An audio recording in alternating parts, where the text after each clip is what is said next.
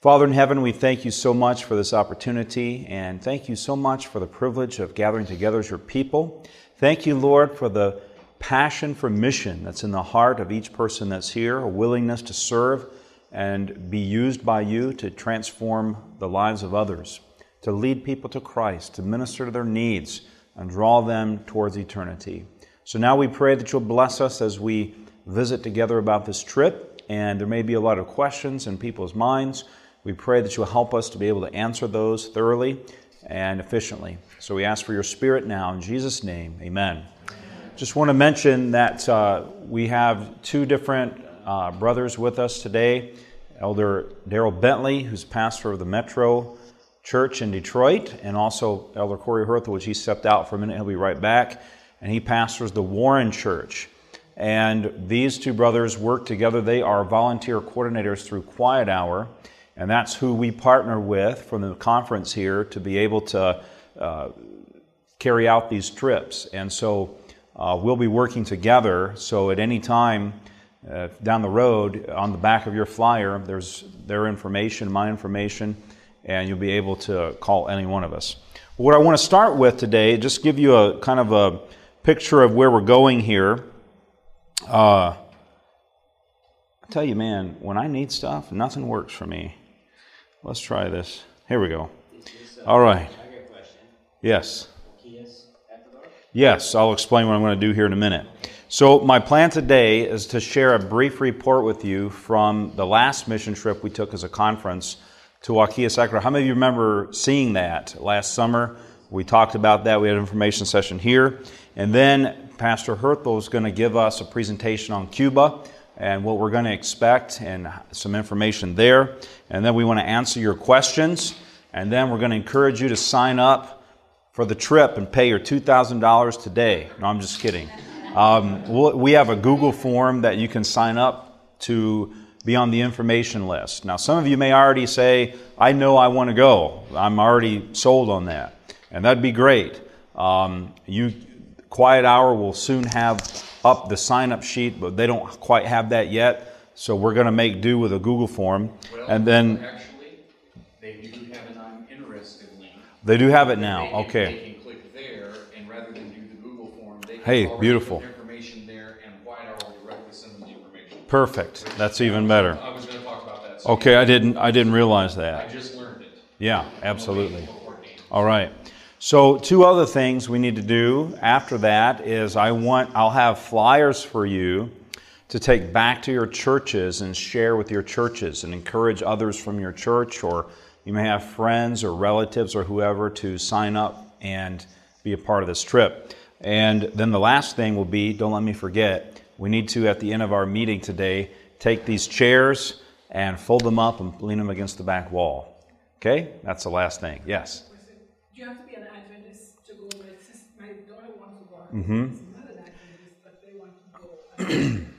You do not. You do not have to be an Adventist, but we'll talk. We'll talk about that. So if you have questions, hold them to the question time because we may answer them during the two presentations. And then if you still have questions, we'll come back and answer those. All right. So what I want to do is just start with giving you a little report of the last trip that we took to Huaquillas, Ecuador. It was a very fantastic trip, and Pastor Corey or Daryl, you guys can feel free to jump in anytime. Uh, this was just one of the shots we took from up on a hill, one of the beautiful shots of the, of the city. And the living conditions for many of the people there are what you would expect in, in a less than first world country. Some of the homes I visited, you know, people had dirt floors and, you know, those kind of things, big gaping holes in the roof where the mice freely came in and out and those kind of things. Those were the homes of the people that we visited. This was our group here. We had almost 40, I think it was 37 people total that we had. And it was a wonderful group. Some of you are back in here right now, uh, ready for Cuba. So it was just a thrilling experience, a really life changing experience. Every mission trip that you go on, how many of you have ever been on a mission trip? Okay, so most of you, all of you, I think, are veterans. So you know the experience that you gain there. It's unlike anything else. Um, and the people, of course, were very warm and welcoming. And each morning we had daily worships and we would get our assignments. And Elder Bentley led out in those worships each morning. and the people were uh, always there. It's always good to start with that. Then each day we'd have a daily evangelism training. Uh, I just take about five to ten minutes, sometimes 15 minutes or so, to just give some very fundamental principles of what we were doing there that you can then take home and use where you're at. I remember there was one of the ladies, she's not here today, but she wrote me back and she said, she wrote me just uh, several months ago, maybe in February or so, and she said, I'm preaching my first sermon today. And she said, I'm just so excited about what the Lord's been doing in my life. And she was more involved and active in her local church when she got home.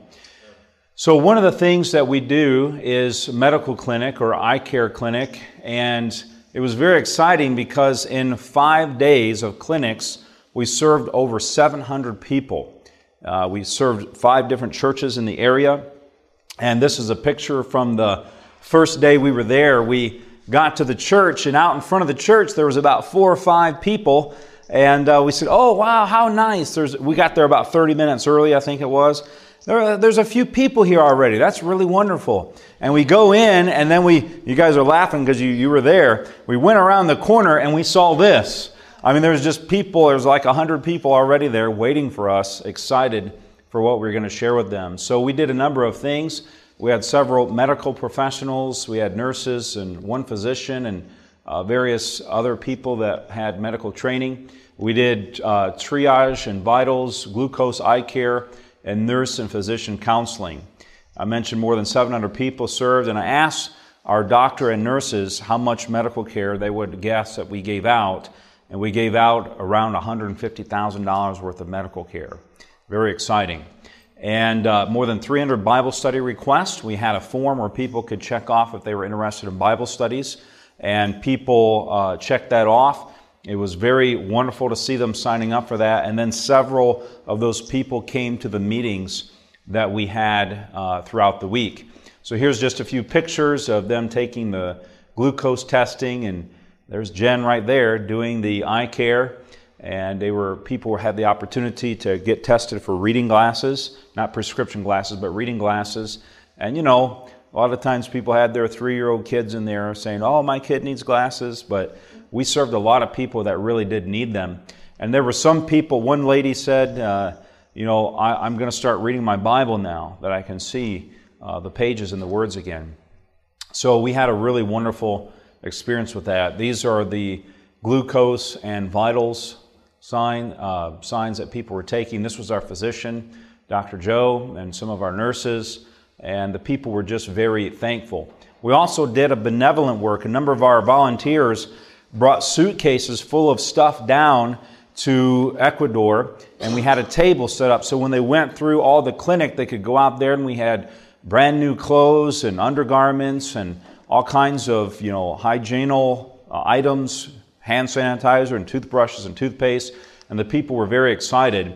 Um, you can see we when we got to Huaquillas there in Ecuador, we went to the top floor of the hotel and we, and we laid all the stuff that everybody brought out on the tables. And then we divided it all up equally among the churches. And each day we'd take a couple of suitcases full of stuff, and the people were just very happy. You can see the generosity of our people. These are all stuff from people from Michigan that brought in other places. And so there's Jeannie, and she just thrilled to see uh, the young people's hearts uh, that's me there, but I cut my head off uh, intentionally. We also had spiritual counseling and prayer. Uh, people were invited to take Bible studies, and many people were just so open to prayer they wanted to have that prayer. Our two, two of our good leaders, pastors Daryl and Corey, were walking down the street. Everybody else was on the bus, and they were walking, and this guy comes walking down the street. He's just kind of like a little laser beam, just zipping around, and he's looking around. He says, What are you guys doing here? What is this? And so they started to tell him what we were doing. You know, we are hosting some, uh, uh, you know, some medical clinics and various things, helping the churches and the people of the city. And he just whips out a tripod and whips out a camera and throws his thing up and he says, I want to do a news story. He was from the local news.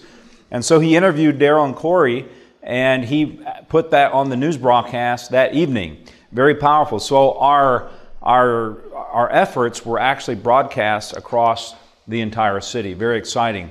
Then we had a construction project. We had a couple crews that were doing uh, various things. We did uh, completed a baptistry that was actually used on the second seri- set or the second Sabbath of the meetings. Amen.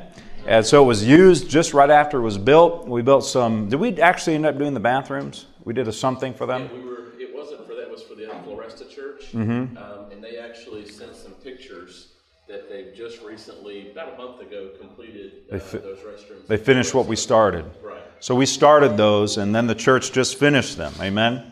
And then we did a little. Financed it hundred percent. We financed it. Yes, absolutely. Three times.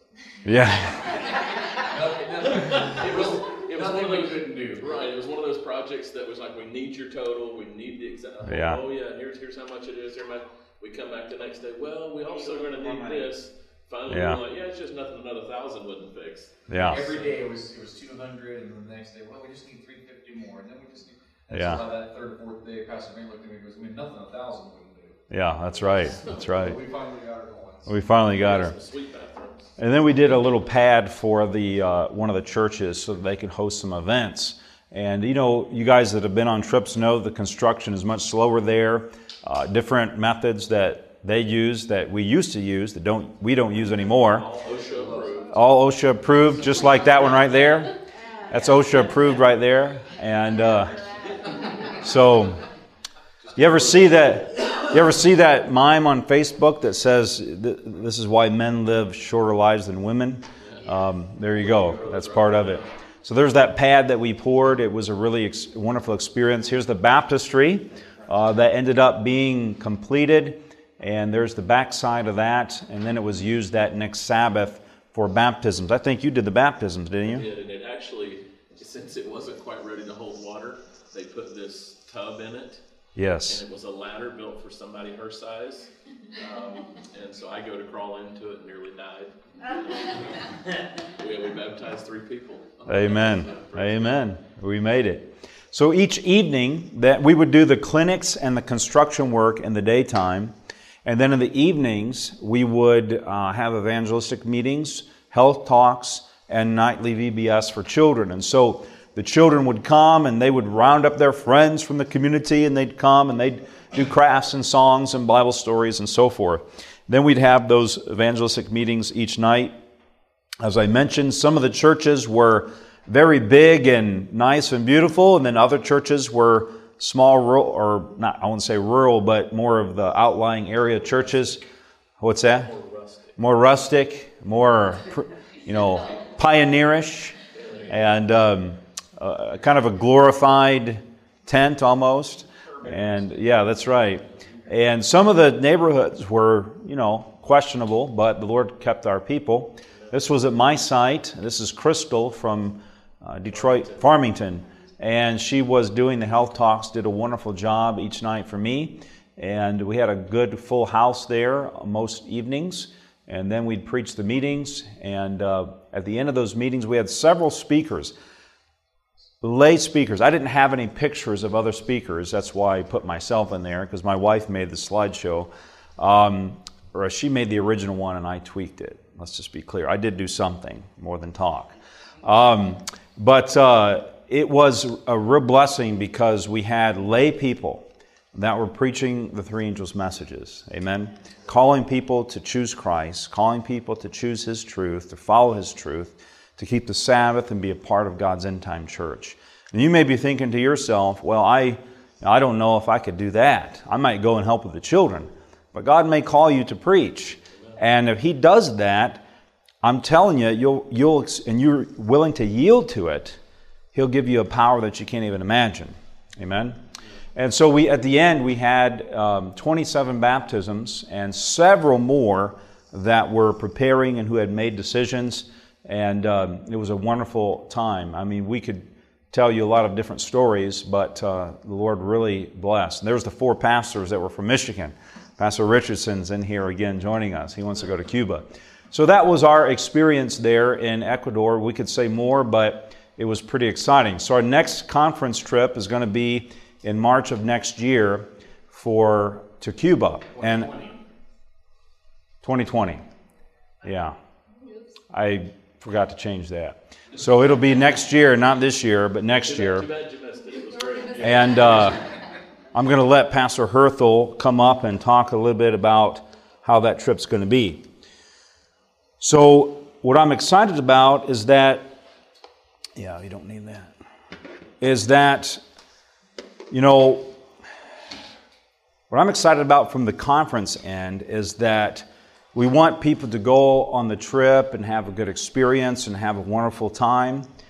But more importantly, we want them to come back not just saying, wow, that was a great experience. Maybe in another couple, two or three years, I'll do that again. But we want people to actually be so transformed that they say, hey, I've got a mission right here in my local church, in my community, where I'm at. Uh, God wants me to labor for Him, and come back and be excited about the mission and in, in their church and be involved in that and be willing to be used by God, not just there, but also here. Amen? And so that's our goal for this trip is to, yes, to have a great experience there, to be able to transfer that here, and so that you can know that God will use you everywhere. So, Elder Herthel, if you talk to us about the other, put this on.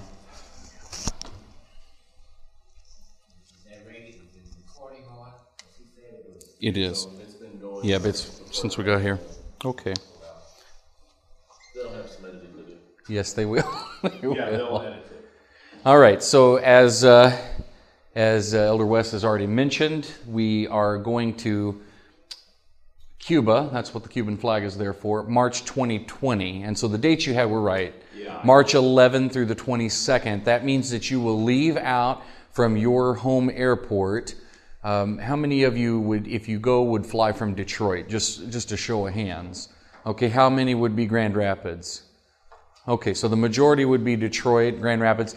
Um, the price could fluctuate a little bit depending on which airport that you choose. Generally, out of Michigan, Quiet Hour has attempted to get us to go out of Detroit because they tend to get the better deals. But if you have to do Grand Rapids, I'm sure that can be worked out, and we'll just have to look at that as it comes. So, so in, in this context, um, when we do these trips with Michigan Conference, Wes is the liaison between all of you and Michigan Conference for planning these things, and Pastor Bentley and I are the liaisons for Quiet Hour Ministry. And so we're kind of representing the Quiet Hour, which is who our sponsor ministry is for these trips.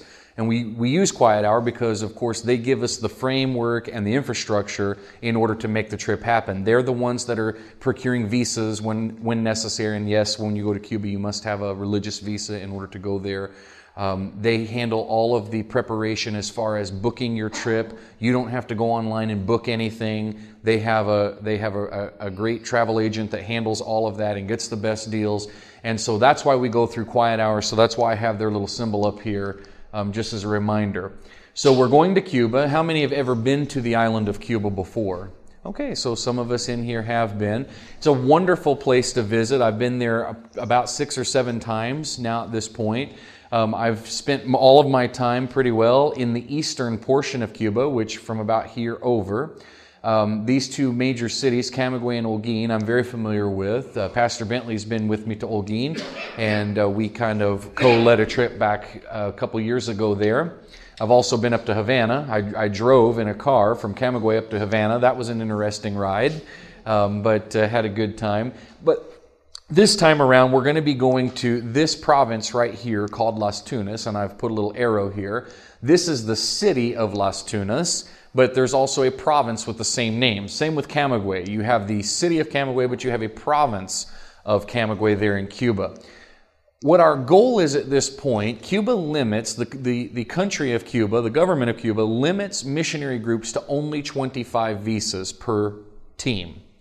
So, what we are trying to do, if we get much more than that, uh, say this last time we had 37 people signed up for Huaquillas, and not all 37 were Michigan people, but let's say we get about 40 people signed up, then what we would do is we would split that in half, and 20 of those people would go to one city in the province of Las Tunas, and the other 20 would go to another city. So that way we're, we're doing separate missions, and we have basically two trips, and one would be led by me, and one would be led by Pastor Bentley. And that's, that's kind of the goal that, that we're looking for because otherwise, you know, if we get 27 people signed up, we'd probably just have to say, you know, 25 of those get to go on the trip. But we'd have to work something out. But we're trying to get it enough that we can actually have two viable teams and go to two very two places. The two places that we've discussed at this point are the city of Las Tunas and then also another smaller town called Puerto Padre, which just means uh, port of the father, you could say, or father port. Um, there in the in the region or province of Las Tunas. Um, for those of you who have not been to Cuba prior to now, Cuba is a blast from the past. It is really unlike any other country in the western part of the world. Uh, they still embrace a communistic mindset. The government is communism. Now, they'll tell you it's a socialist republic, but it is communism all the way. Uh, things are very rigid as far as what the government allows and does not allow. And we do our best to always be very respectful and mindful of those things, and we try to educate you the best we can. So, if you sign up for the trip, I'm not going to go through all those details now, but if you sign up for the trip, we have uh, pre pre-trip conference calls where we give you orientation prior to and we give you all the nitty-gritty details about what to expect and what not to expect what to say and what not to say and those types of things. It's very important especially going through customs as we're well aware going through customs and uh, immigration there in the airport things that you do not say and things that you do say in order to make your experience there in the airport as smooth and enjoyable as possible what we have found is that the people of Cuba, the culture of Cuba, is a very warm and very open culture. They're very happy to see you come. They're very eager to chat with you.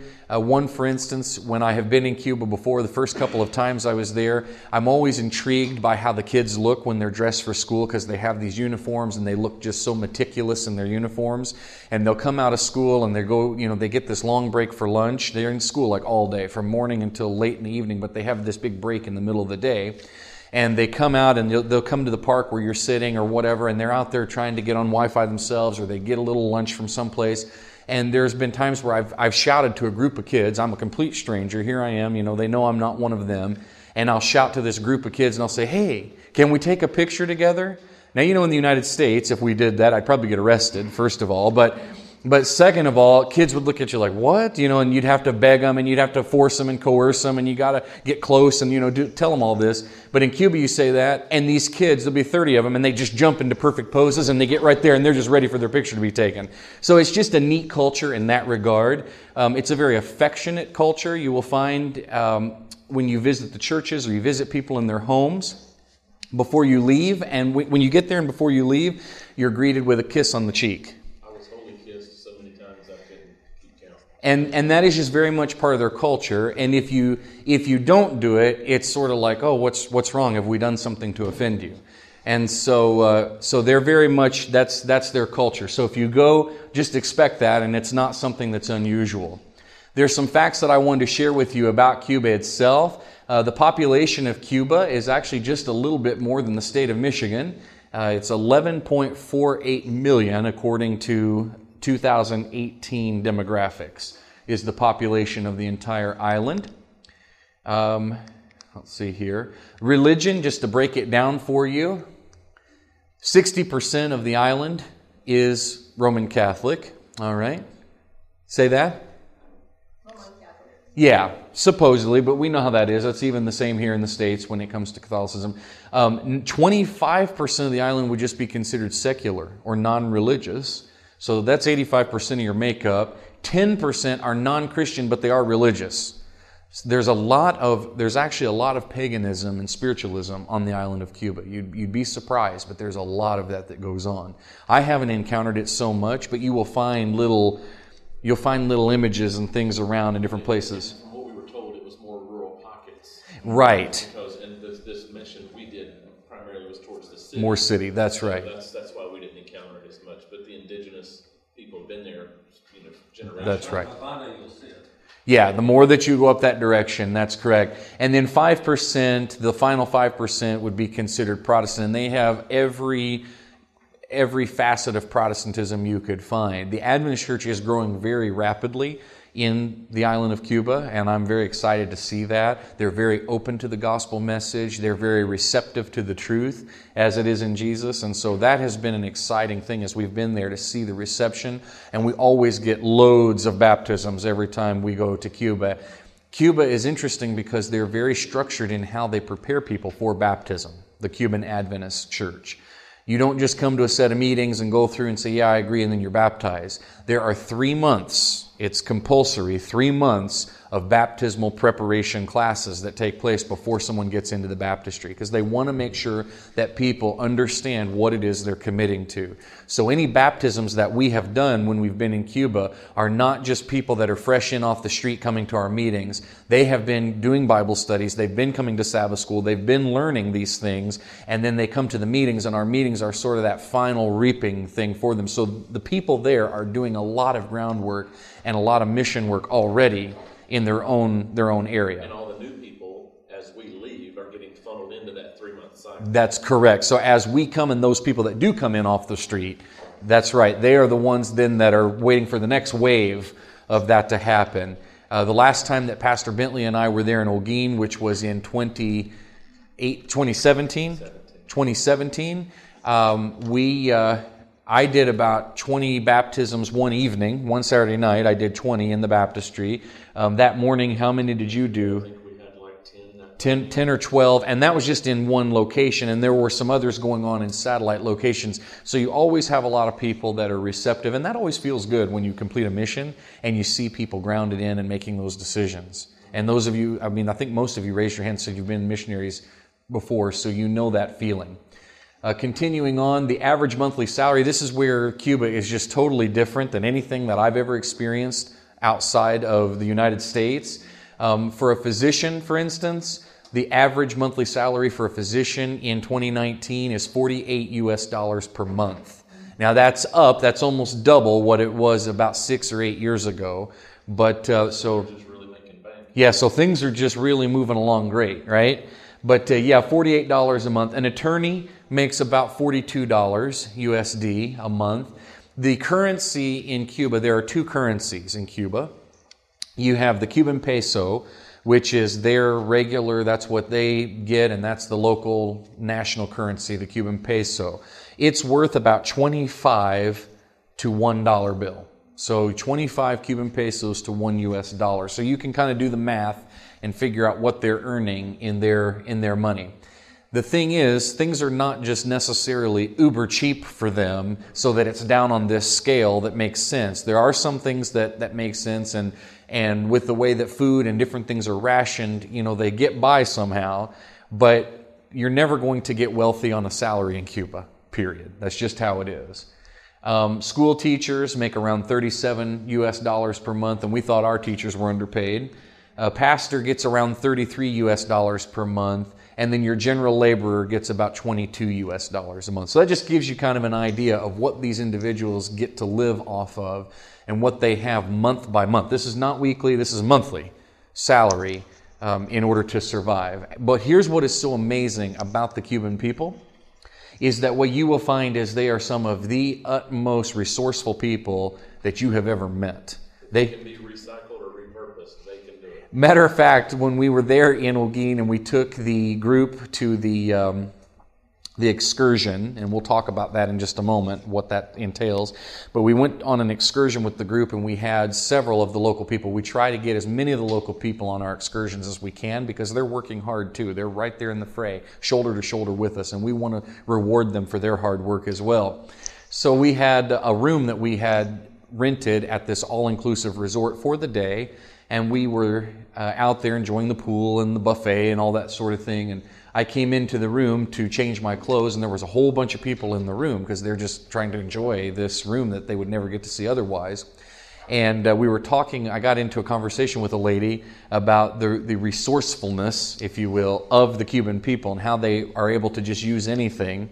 And she goes, Oh, yes, of course. For instance, and there's like this little, it looked like an end table, but it was just this like cube white cube that stood about uh, yay high, and it was about it was as wide as it was tall. It was just a cube that sat on the floor. And she goes, "Yeah, for instance, this could be a dinner table. It could be a seat. It could be a footrest." And she starts demonstrating for me what everything that they would use it for. And of course, she's laughing. I mean, they've got a really good spirit about it.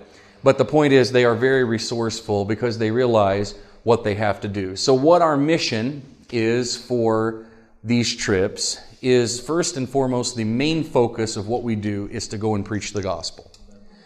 And we do this in two ways. You heard Wes mention that we go and we have health talks, so we do health evangelism, and we assign a person each night, uh, well, to each location that each night will present a very general topic on health. Now, we're not going to these countries to bring chip, okay? These people aren't ready for that.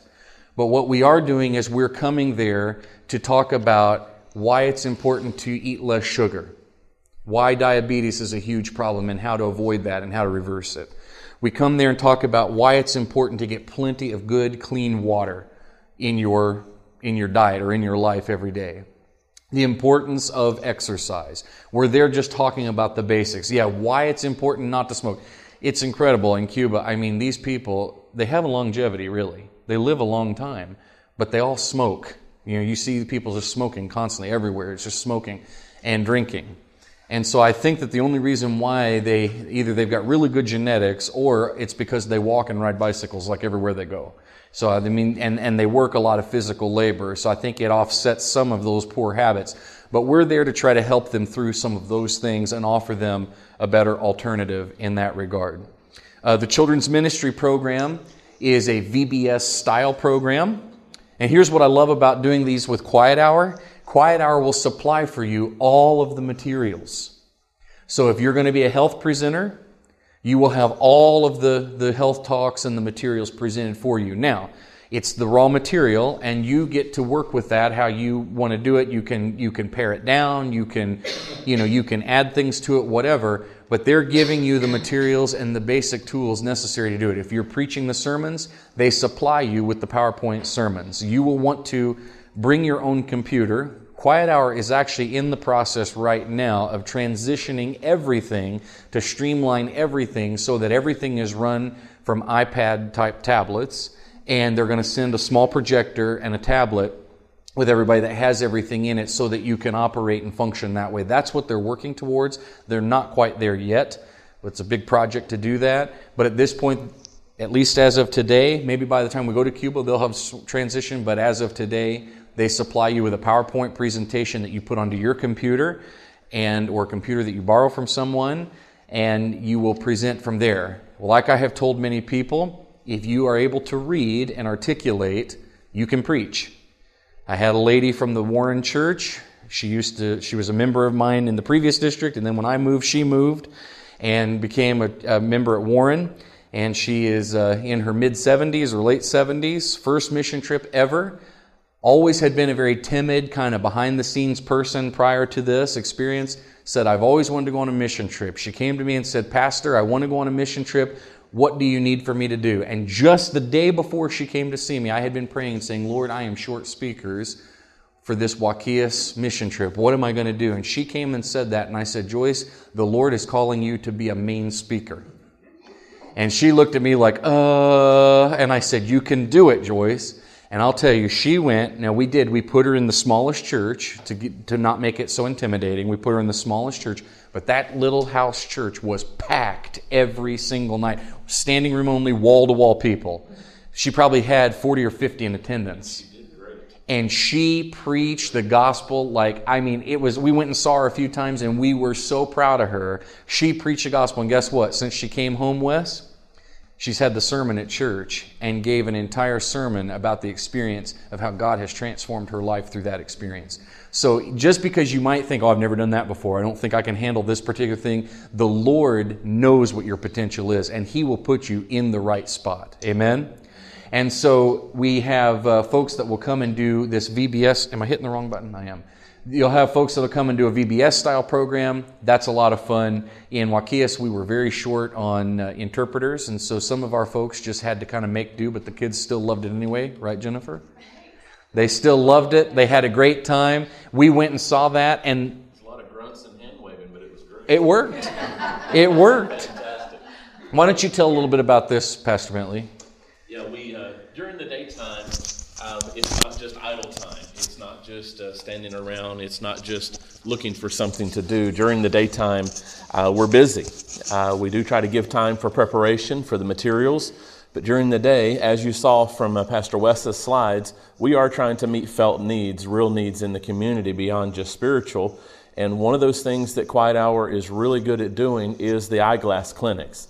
And it's reading glasses, right? We're not trying to diagnose people's you know, you know optical problems or ophthalmology. I don't know how you say that, eye problems, but um, we are trying to help them read better. And in Cuba, you would be amazed what a resource reading glasses are. Now you think that's just a pair of little Walmart readers? That's a nothing. To you, it's nothing. You think you, in Huaquillas, the eye clinic they were lined up, wait till you see Cuba when the word gets out that they're giving out free reading glasses. I mean, we didn't really know what to expect that first time in Holguin, and it was the Holguin Central Church. I mean, we were we were virtually mobbed, um, and it was trying to figure out what we were doing and how to get organized really quickly. But we'll do the same thing this time, and word will get out. It travels very quickly. One thing you have to keep in mind is we're we're we're spoiled with internet, right?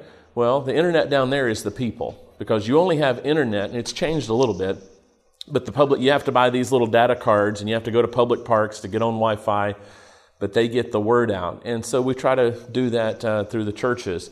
Also, um, the health fair will depend on who we have on the trip. Quiet Hour's mission is not to conduct a medical mission, it's to do the eye clinic. The reason we were able to do the medical work that we did in Huaquillas was because we had a doctor, uh, and Dr. Joe, I, I would love to have that brother on every trip that we do. He's such a he's such a gentle spirit. And he speaks Spanish. Oh yeah, he's he's great and just just such a gent. And I think he's single. Yeah, he is. He's single if you know anybody, but uh, just a just a great guy. Um, and we had several nurses, of course, so we were able to do a little bit more in Huaquillas. But what we do is when we see the team, we kind of assess that um, and then we try to adapt and do what we can as much as we can. Of course, it also depends on what what rights and what we have, what we're able to do in the country. What we can do legally. Yeah. Yeah, and the great thing about Huaquillas is Dr. Joe could write down what medicine he needed On a table napkin. on a table napkin or a scratch of paper, and we could go to their local pharmacia and they would give us what is prescription medicine here. It's over the counter there, and They they just say, how many do you want? And right. And so you're you know we're sitting here trying to think how can we get this on eBay? No, not really. But uh, it was very nice there. In Cuba, that's not going to be the same. Right, so we'll have to take some supplies and we have to declare supplies before we can bring them in. Uh, so it's a lot, lot different, but we'll get into more details with that down the road. About construction. Yeah, the construction projects, um, we try to work with the local conference and the local church pastors to see what their needs are. Now, we're not trying to be Maranatha, right? Maranatha has a very unique mission where they're trying to do these one day churches or, or these different things like that. We're doing things that are on a smaller scale that don't require as much skilled labor, uh, doesn't require all of the tools and the foremans and those sort of things, but just like the baptistry right? Just like trying to uh, trench in the drain lines or lay some block and stuff for bathrooms, uh, do painting. It just depends on what the conference would have us to do. And we will know ahead of time, by the time we get to the conference calls where we're briefing you on all the details, we will have a pretty good idea because here's one of the great things about this trip. We have worked with this conference president before, and this brother is on the ball.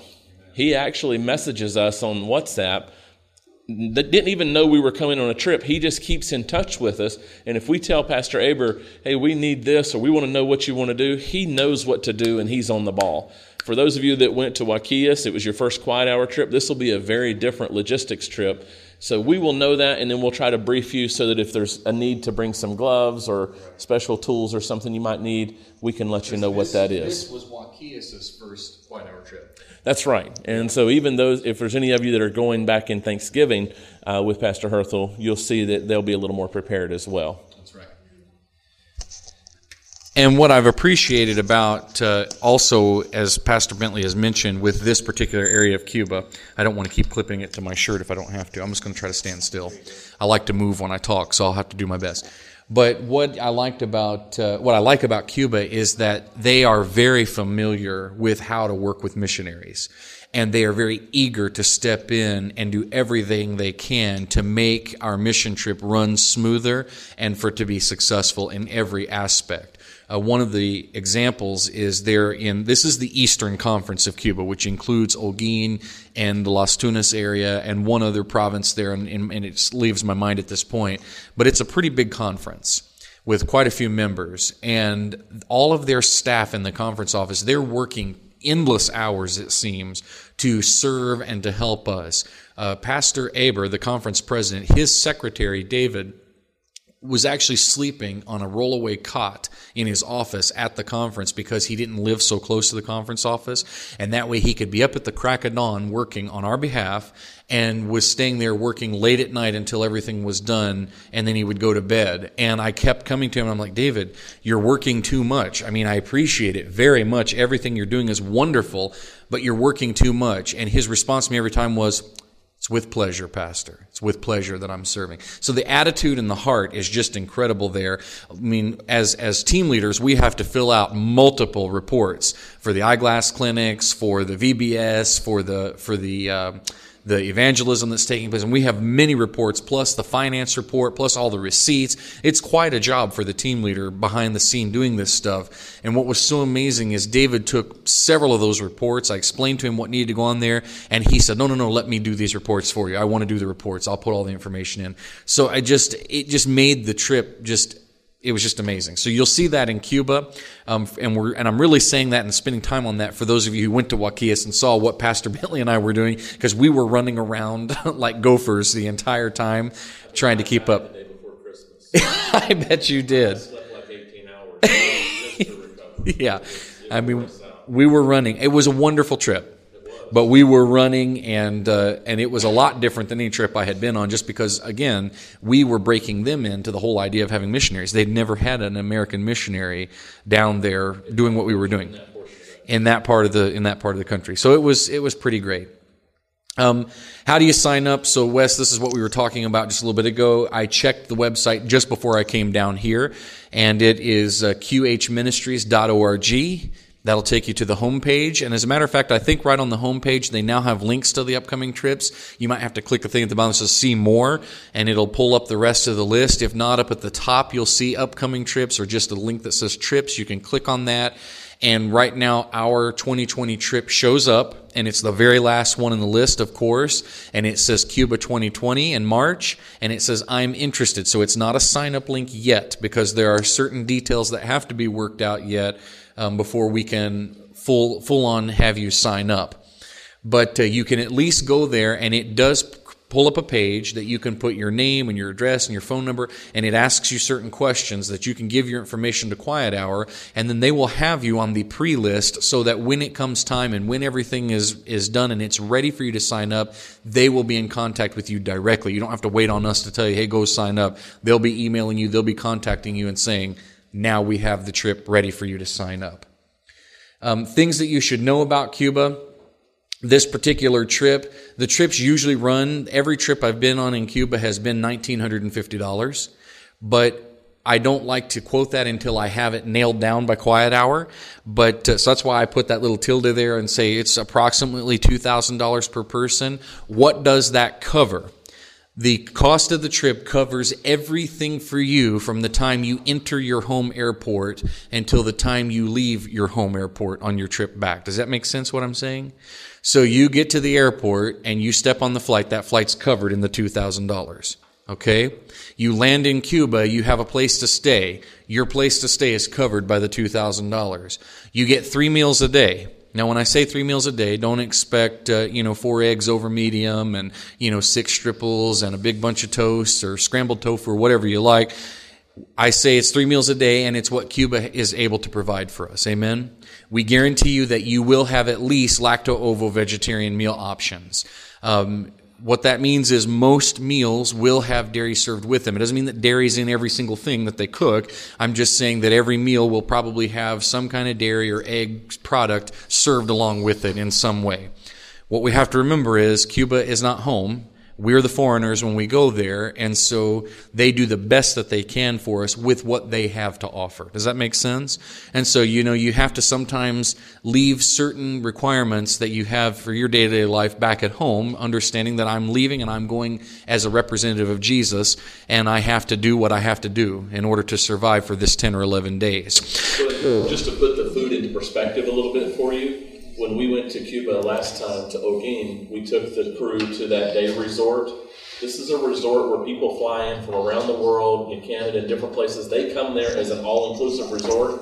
There were vegetables and fruits that were not available to the resort just because it's not available Right. through the government rationing system. That's right. So you understand they get what they can, but their resources are not just there's no Walmart and Meijer or Costco. That's right. You're not getting that kind of variety. And so I always like to just I, I like and anytime I talk about Cuba, I like to prepare folks for this because it's just it's it never fails. Every Cuba trip I've been on, I've had you know one or two people like, well, can't we just at least get an avocado? Can't we at least have this? Can't we? And what you understand is what they're fixing for us from the conference folks. It's really better than what they're eating in their home. It's it's like they're going out of their way. The first time I ever went to Cuba, um, the people it was one of the very first trips to Cuba that Quiet Hour had made, and there were people in the group that kind of had that diva mentality. I hate to use that terminology, but you know, I mean, I paid money to go on this trip, and I should have this, that, you know, that, that just that arrogant kind of mindset.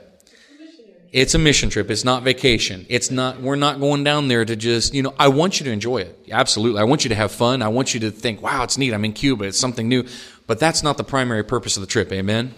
The primary purpose of the trip is I'm going down there to represent Jesus and to show the love of Jesus to these people that hearts can be changed and moved. That's the reason we go. And so I had to, even though I was just one of the team members, I was not a leader on that trip. I my pastoral mode kicked in, and I had to have some conversation with some of the folks, saying, "Remember, you're not in the United States. This is not SoCal. You know, we don't have avocado toast here. Um, this is this is Cuba, and we have to live like it's Cuba and understand that we're in Cuba." But the the conference folks had gotten some wind that there was some of this complaining going on, even though the language barriers there. But they could see it and they could understand. The pastor, the uh, president's wife, got on a bicycle one afternoon for about four hours and rode around the city of Camagüey in order to buy eight tomatoes just so that she could make a better salad because people had complained. So that just goes to show you, you know, and and I'll tell you, I was horrified. I was horrified by that because I said, here we are. How dare we come here and act this way and make them feel this way when they're trying their very best to go out of their way to serve us what they can. So I just, I like to just mention that, not as a rebuke, but just as a reminder that we go down there and, and be grateful that we have food to eat. Amen. Because I guarantee you there's a lot of people there that wonder where their next meal is coming from. And there's, they have a little saying. They say, you know, every day in Cuba we try to mix up our meals. Uh, one day we'll have rice and beans, and the next day we have beans and rice. And, and they love to say that. You know, that's just the thing. They have very good senses of humor. Um, the trip is all inclusive, so your $2,000, like I say, is all inclusive. You will not be expected to cover any expenses once once you s- send in your donation, and it is a non-refundable, tax-deductible donation to Quiet Hour. You're not paying for the trip. And so that's what I like for people to understand. Well, what if I don't get to go? You've made a donation to the ministry. And we do thank you for that, that donation to the ministry. So keep that in mind. It is, and the reason they do it this way is so that it does maintain that tax deductible charitable contribution for everyone across the board. Basically, in order for you to participate in the mission trip, okay, you are responsible to raise this amount of money. Now, whether it comes out of your pocket or you use a the web page that that Quiet Hour provides for you, because Quiet Hour does provide a fundraising page for every person that signs up, and anybody with your link can go in and donate on your behalf to go on the trip. Um, Pastor Bentley and I have been very successful in this on the trips that we've been on, where we set up our page and we just put it out there. We're not begging anybody to help, but it's incredible that people will come to your side and say, "Hey, you're going to serve. Let me put 100 bucks. Let me put 50 bucks," and it adds up quick. And before you know it, the trip is paid for. So what I always tell people is, if if the price ever seems big, which that really shouldn't seem steep at all for an 11 day trip with food and and accommodations and everything, but if the price seems kind of a uh, steep, don't allow that to be a deterrent for you. Okay?